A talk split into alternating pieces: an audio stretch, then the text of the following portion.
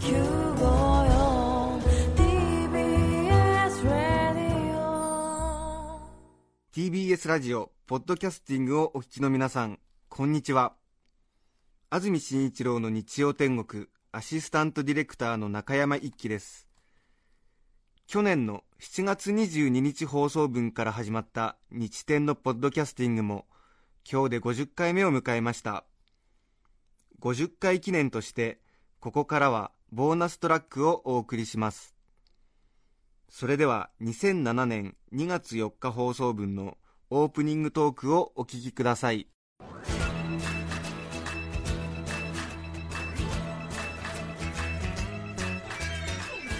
安住紳一郎の日曜天国。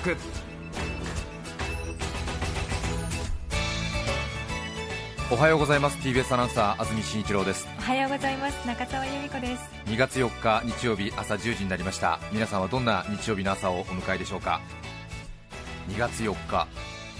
ちょうどですね、えー私が15年前に上京してきたのが2月1日なんですよね。えはっきりその日付を覚えてるんですけど毎年2月この時期になると上京してきたことのことをね昨日のことのように思い出すんですけども、えー2月4日、うん、ちょうど上京3日目ぐらいでね初めて新宿に足を伸ばした時のことをね今も鮮明に覚えています。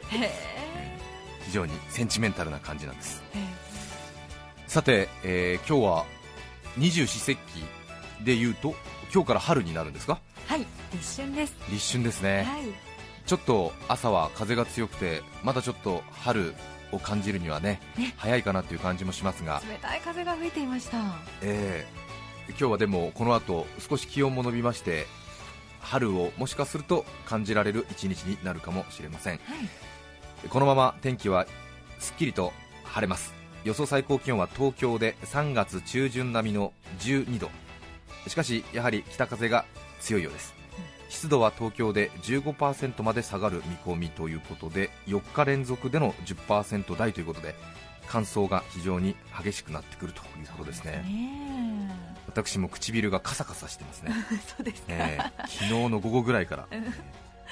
結構普段はリップクリーム塗ったりするタイプですかいや塗らないですねあの舌で舐める程度ですけども切れますよ、えはい。湿度が低いということで女性の方お肌に注意していただいた方がいいのかもしれません、火の元にもご注意いただきたいと思います、立春いいですね。うん。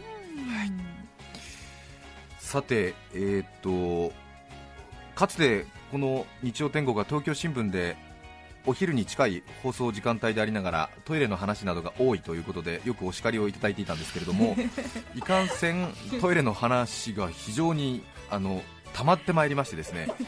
え我慢してたら？えーずっと我慢したんですよ。この2ヶ月ぐらい。まあところどころで出してはいたんですけれどもということで、えーお叱りを受けるならば1週分でということでなるほど。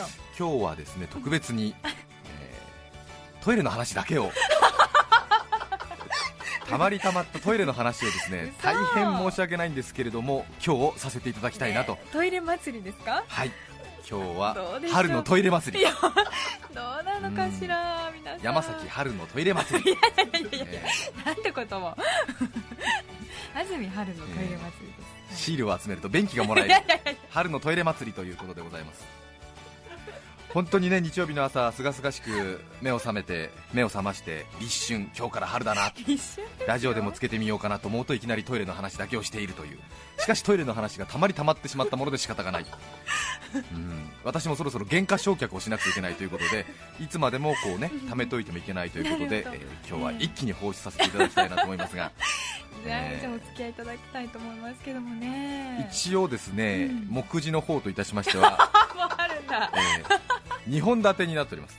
はい。2本立てになっておりまして先週番組11時台でちらっとですね予告編をさせていただきました、ねえー山形でのドトールでの、えーこれが長編なんですけども、はい、えー短編と長編、あえー抱き合わせなんです、ね、抱き合わせなんですけども、うんうん。まずは爽やかな短編から。ちょっと爽やかなんだ。爽やかな短編でございます。はい。ぜひ東京新聞に投稿される方はじっくりと聞いていてください 私とトイレ。作文？これはタイトル。1ヶ月ぐらい前のことなんです、はい。昨年の12月ぐらいのことなんですけどもあ私が所属しているアナウンス部というのはこの会社の11階にあるんですけれどもーはい。南側にあるトイレが私のメインバンクなんですが 11階の南側にあるトイレがメインバンクなんですけれどもほよく使ってるんですがはい。11階っていうのは、うんアナウンス部と宿直室と喫茶店と会議室しかないんですよ。うんうん。なのであまりその11階南側のトイレの常連は少ないんですよね。ね。ええ。はい。結構一元のお客が多いわけですよ、そうですか、ええ。なので結構僕としてはそこのトイレを使う人間の中では結構頻度が高いのでうんはい。結構常連面してるんですけれども。でもやっぱり一元さんの客が多いんではい。ちょっと変わった人との遭遇がすごい多い、うん。はいでその時は11階の一つの会議室を使ってあるドラマの子役のオーディションを行ってたんですよ。はいそれでトイレに行きがてらちらっと会議室を見てあ子役のオーディションやってて、うん。でまあ、お母さんとステージママ風のお母さんとはい。可愛らしい子供がたくさんいて、ねそれであのトイレにもちょっと子役の子たちが2人ぐらいこうおしゃまな感じでねええ。スーツを着た子供たちみたいなのが手を洗ってるみたいな感じで、男の子たちうんですね、男の子たちがね、うん。えー非常にまあなんかこう微笑ましい光景だったんですけども、へまあ、ご多分に漏れず過敏性腸症候群の私は ちょっとキュルキュルお腹がしてたので トイレの個室に入って、まあ、じっくりと勝負を挑んでたんですけれども そしたらですねそこにコンコンあノックが。ーはい。でもそのノックのその力強さからあ子供だってすぐ分かったんですけれどもええ当然入ってますか？って言われたんですよ、えー子供の声で多分ね5歳か6歳ぐらいの男の子だと思うんあですけども。いい、えーはい。入ってますか？って言われたんで当然あすいません使ってますって言ったんですねそしたらこっからが面白いねやっぱりね、ええ。どれくらいかかりますか？って言われたんで 俺もこっち真剣勝負挑んでるから、ええ。ちょっと不意をつかれた感じではあったんだけどもなんか正直に答えてあげなくちゃいけないっていうその使命感もあって、そうどれくらいかかりますかって言われたんであごめん結構かかるかもって言った、う んはいうん。うんちょっとこっちはね過敏性腸症候群だから。そうですね、ええ。読めないんですもんね、その引き上げるタイミングがうまくつかめないから、そうですよね、結構かかるかもって言ったら、はい。それにもひるまず今度は、はい。なぜですかって言われた。りり理由はうん、なぜですかってなぜって言われてもなと思ってあのちょっとおじさんお腹が痛くてちょっとどれぐらいかかるかタイミングがわからないんだけどって言ってでそこで私はあオーディションの会場に来ている子だからきっと順番があるから多分急いでるんだろうなと思って、で気を利かせてはい。あおじさん変わってあげようか一瞬って言ったの。あなるほどね、うんちょっと止めて出いて、うん。止めてね。出てで多分早いかなと思ったんで、はい。一瞬変わってあげようかなと思って、はいおじさん変わってあげようか？って言ったら子供が、うんじゃあママにちょっと聞いてきますでいなくなっちゃっあそうですか。たそれで30秒ぐらい経って、はい。でまた戻ってきて、でえその11階のトイレは一つしか個室がないんですか？個室ね2つあるんですけど、はい。1つねもう1つの方も誰か使ってたみたい、ほんほんほんほん。うん。でやっぱりちょっと私好感度が大きいものでやっぱり壁越しにも伝わっちゃうみたいで。ええ。で私の個室中心に攻撃されてたんですけどもママにちょっと聞いてきますって言ってパーって戻ってってでまたバタバタバタバタって戻ってきてトントンってまた来てママに聞いてきましたらどうぞゆっくり使ってくださいとのことです。って言われたっていう、えかわいいですね。えすごい面白かった、えですね。えあごめんちょっとかかるかもって言ったらなぜって聞かれたっていうね、ええ。なかなかない社会人になってからなかなかない経験、うん。そうですね。でどうぞって言われて子役をね目指してる皆さんですからねええ。やっぱハキハキしてて可愛いんですよね。それで、えー一勝負を終えてトイレから出てきてでそのまた会議室の前を通ったらちょうどそのもうオーディションを終えた感じのね親子が何組かいてでまあちょっと言葉あれですけどまあ傍目から見るともうすごい親バカな感じのねうんステージママの人たちがなんかいてですね。それでなんかオーディション終わりの子供を褒めちぎってたりするわけですよ、ええ周平君が本当にあまりにお上手にお答えするんでお母さんびっくりしちゃったみたいなそういうことをずっと話してるわけですよ、ええ。うーんとか思いながら、ええ。確かにあんたたち受け答え上手だよと思いながら、ええ。通り過ぎてったっていうね。へこれが、えーはい。赤坂トイレ話短編。えはい爽やか編でした。爽やか編。爽やかでしょ？可愛いはい、えーええ。可愛らしいトイレでのお話本当ですね、うん。さ一方ですね、えー山形の長編ですね、はい覚悟してくださはいい。これ長いですよ、はいこれはですね去年の10月の末なんですけど山形に仕事に行った時にですね、はい。どうしてもちょっとキュルキュルお腹がし始めましてガソリンスタンドに併設されているドトールかプロントのようななんかコーヒーショップみたいなところがあったんですね、はいでそこを見つけてあのこれはちょっとここのねトイレをお借りするしかないと思ってですね、えーお腹がキュルキュルする割にはですね結構トイレを選ぶ方のたちなので、えーあの落ち着いたトイレじゃないとこう前線できないタイプなので結構ねトイレは選んでしまうんですよ。はい。それで車で走ってた時にガソリンスタンドに併設されているコーヒーショップ、うん。そこならなんこれは間違いないと思う。ね、うん。髪清潔雰囲気ともに大丈夫だろうと思ってですね ここだと思って狙いをつけて行ったんです、はい。そしたらもうすでに一つしかない個室のトイレが埋まってたんですよね、えーまあ、これはよくあることなんですよ、えーうん、人が苦しい時は自分も苦しいね、えー自分が苦しい時は人も苦しいということでええ。一つの個室が埋まっている。想定内の範囲で、想定内の範囲だと。はい。でコーヒーを買ってで開くのを待ってた、はい。なかなかそういう状況で飲むコーヒーって美味しくないんですけどね、ええ。でずっとトイレの方見てるわけですよ、ええ。トイレの方見ながらまだ開かないかなと思って。でこっちの一応ねあの限界指数も感じながら、うん。そうね。うん、そしたら10分ぐらい経ってようやく40代ぐらいのサラリーマンの方が出てきた。はい10分うん、でちょっとね申し訳なさそうな顔をしていた、はい。うん。それは一人で個室を使ってしまった罪悪感となんかそれに対するあのなんていうの謝罪の感じの表情だったからもう許してやろうじゃないか。なかなか珠玉なうん態度だなんだけ ど。ななかなか首相な態度だと思って、うん。そうね、はい。そうそうそうと思って行ったんだけどもちょっとねそのねなんかね陰りのある表情にちょっと不安を覚えた。はいこれは個室を長く使っていただけの罪悪感からくる曇った表情じゃないなと思った、う んそれは俺が個室にたどり着いた瞬間に判明した。ものすごいスメルだったわけ。すごいスペシャリティなスメルだったわけですよ、えきついですえね。きついんですよ、ええ。スメル。日本語に訳すと匂いなんですけどもあえてニュアンスをごまかすために今日は全編スメルという言葉を使いますが ものすごいスペシャリティなスメルだったわけですよ、ええ。なんか消臭スプレーとか置いてなかったんですか？スプレーはね置いてなかったんですよ、うんでもそのキルキルバラ同盟としては気持ちはねよくわかるんですよ、そうですね。どうしようもないですから。そうですね。ええ。それでうん仕方がない、うん。ねと思った、うん。俺のこの鼻と口のフィルターでなんとかしてやろうぐらいな気持ちにはなってたの肺が黄色くなっても俺はこのフィルターでなんとかしてやるよと思ったんだけどもそこからもう一つの悲劇がスタートしちゃう。で俺もキュルキュルバラを押さえてるから慌ててトイレに入ったつもりなんだけれども後ろ手にこうドアを引っ張ってドアを閉めようと思ったその瞬間ドアがこうグッと引き返されるわけあ逆貞子みたいな感じになっちゃってドアがこう閉めよう後ろ手に閉めようと思ってドアを閉めたそのドアがグッと引かれる。なんだと思ったらまた新手の先客がやってきたわけ。あはい。新手の客がやってきたわけ。はい。その40代のサラリーマンじゃないもう一人のその慌てた客がやってきたわけ。はい。それがね小学校5年生ぐらいの男の子だったわけ、はいはいうん、それで要するに彼は多分俺がもう出るであろうかもしくは誰も入ってないだろうと思ってドアを引っ張ったんだけどもで。もこっちも結構限界が来てるから、あごめん、今ね私も入ったところなんですなんて言って、ですねお先にすいませんなんてドアを閉めた、はいでいざ、あ危ない危ない、順番取られるとこだったよと思って、ベルトバーッカシャカシャカシャって下ろして、大至急ねあその勝負に向かったわけなんだけども、で勝負に入った瞬間にふと気づく、危ない、このスメル、俺のせいになるかも。もう次のね小学5年生はスタンバイしてるわけだから、待ってるえー逃げ切れるわけがない、はい。それであらやばいと思ってこの匂いの責任が私になってしまうかもしれない、えーでプラス私は結構テレビに出てるじゃないか。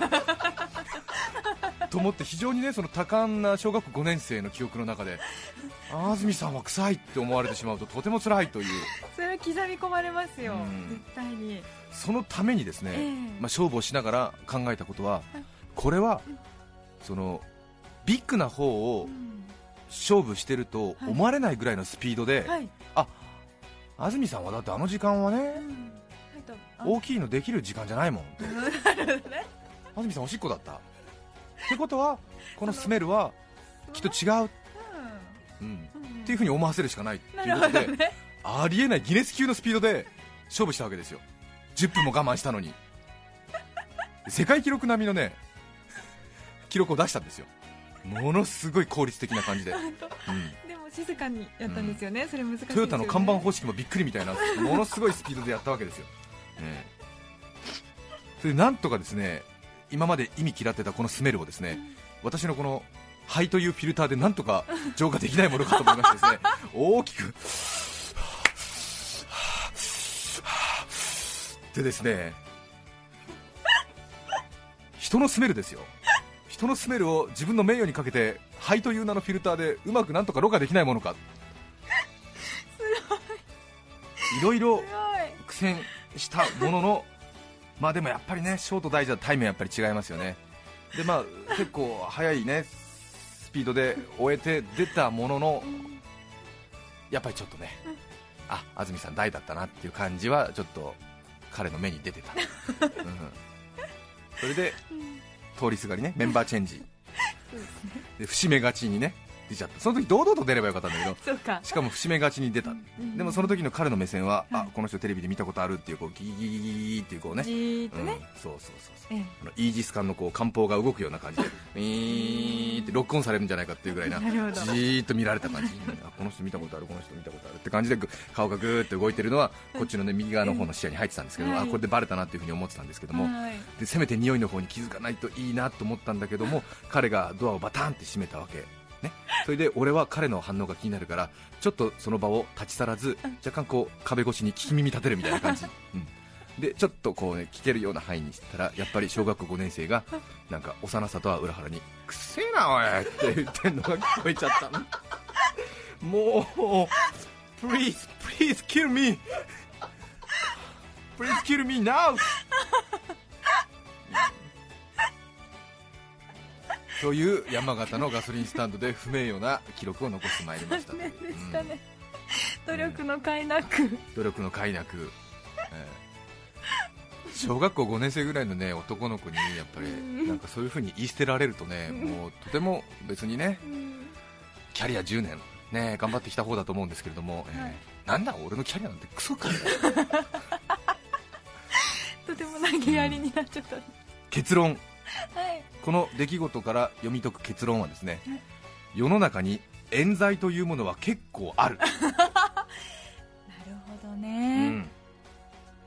それでも僕はやってないと、うん、そうね、ええ。うん、話題の。話題の映画にもあるように、ね。えーこれでも僕はやってい ない、うん。意外に冤罪というものがあるんじゃないかなということでございまして皆さんも誰かを恨むとき、うん。怒るとき、呪うときはい。ちょっともしかしたらその原因はその恨んでるその当人にはないのかもしれないということを考えてあげてほしい。なるほど。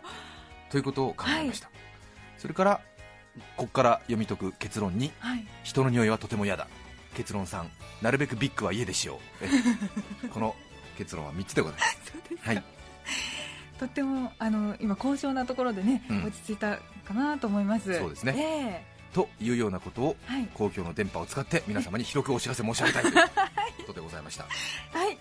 ご清聴ありがとうございましありたがとうございました。以上トイレ2本立てでございました。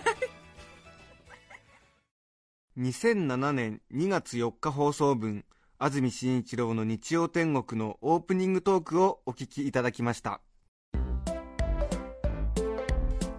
安住紳一郎のポッドキャスト天国疲れたあなたにベホマラ。ー手品をしたけりゃマホトラー渋滞避けたきゃルーラかリレミと人生なんてパルプンテ錬金釜開きゃできてる癒しそう。日曜午前に聞く呪文 954TBS ラジオです。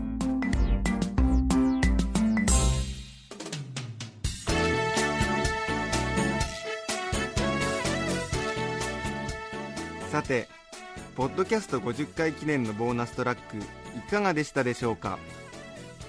それでは来週も日曜朝10時 TBS ラジオ954でお会いしましょう。さようなら。安住紳一郎の「ポッドキャスト天国」これはあくまで試供品皆まで語れぬポッドキャスト。ぜひ本放送を聞きなされ。TBS ラジオ954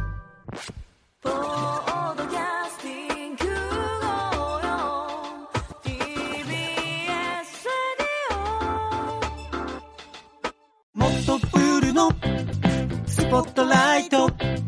誰一人取り残さない社会をキーワードに？ゲストをお招きしながら勉強するやつ。みんなで考えてゆこう。スポットライト。毎週日曜夜11時配信スタート。